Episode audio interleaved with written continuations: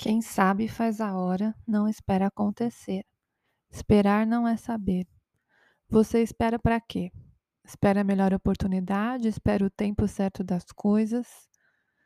Tudo na natureza tem seu tempo para frutificar e para morrer.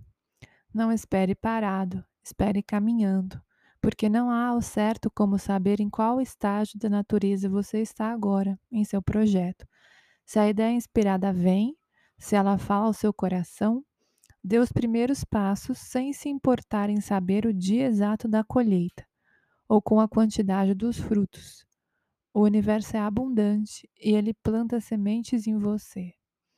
Campo fértil para o florescimento das ideias divinas.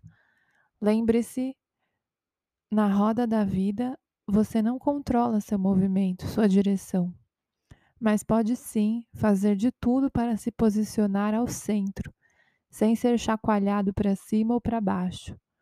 Flua com a vida sem querer controlá-la.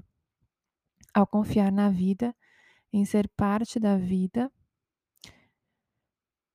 estar contido na grande roda dos acontecimentos, o ser passa pelas experiências sem estar demasiadamente identificado com nenhuma delas nem as ditas boas e nem as ditas más.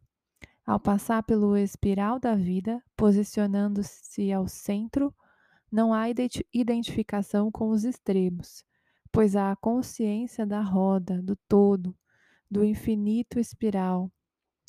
Para fazer isso, ache o observador interno, feche os olhos e encontre aquela pessoa dentro de si que apenas observa no, do centro da roda a roda girar e os cenários mudarem.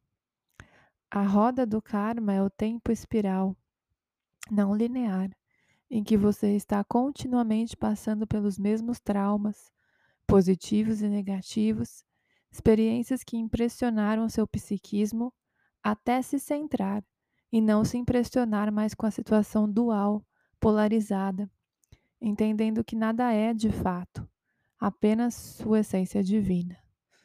Ao identificar-se com o centro da mandala, o karma cessa. E outro estágio do desenvolvimento começa, em que o ser se desenvolve por amor e ampliação de suas faculdades.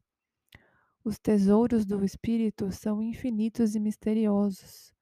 O desenvolvimento das potencialidades dá-se sempre em relação ao meio social em que o ser se encontra. Não há ninguém que ascende em separado de seu meio sem desenvolver o meio em que se encontra. O centro é o local em que o fluxo da alma se manifesta. Assim, com esse posicionamento flexível do ego, sem a fixação em nenhuma polaridade promovida pelo vício do trauma, o ser fica livre para experienciar momento a momento o fluxo da alma, ou seja, situações que a alma deseja experienciar para o próprio desenvolvimento do ser vivendo em plena potência agora. E como se liberar do trauma de forma eficiente? Primeiramente, encontrando esse observador interno, posicionado ao centro da roda.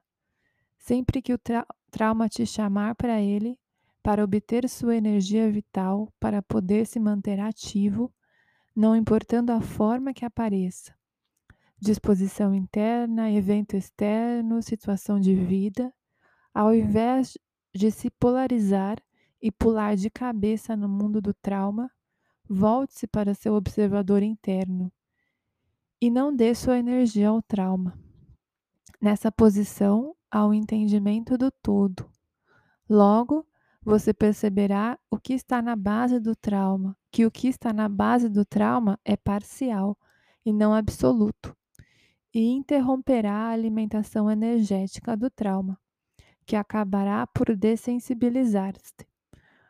O colapso energético naquele espaço-tempo se desintegrará, perdendo sua massa e atração gravitacional, não havendo mais motivo para a roda do karma passar por essa determinada situação mais.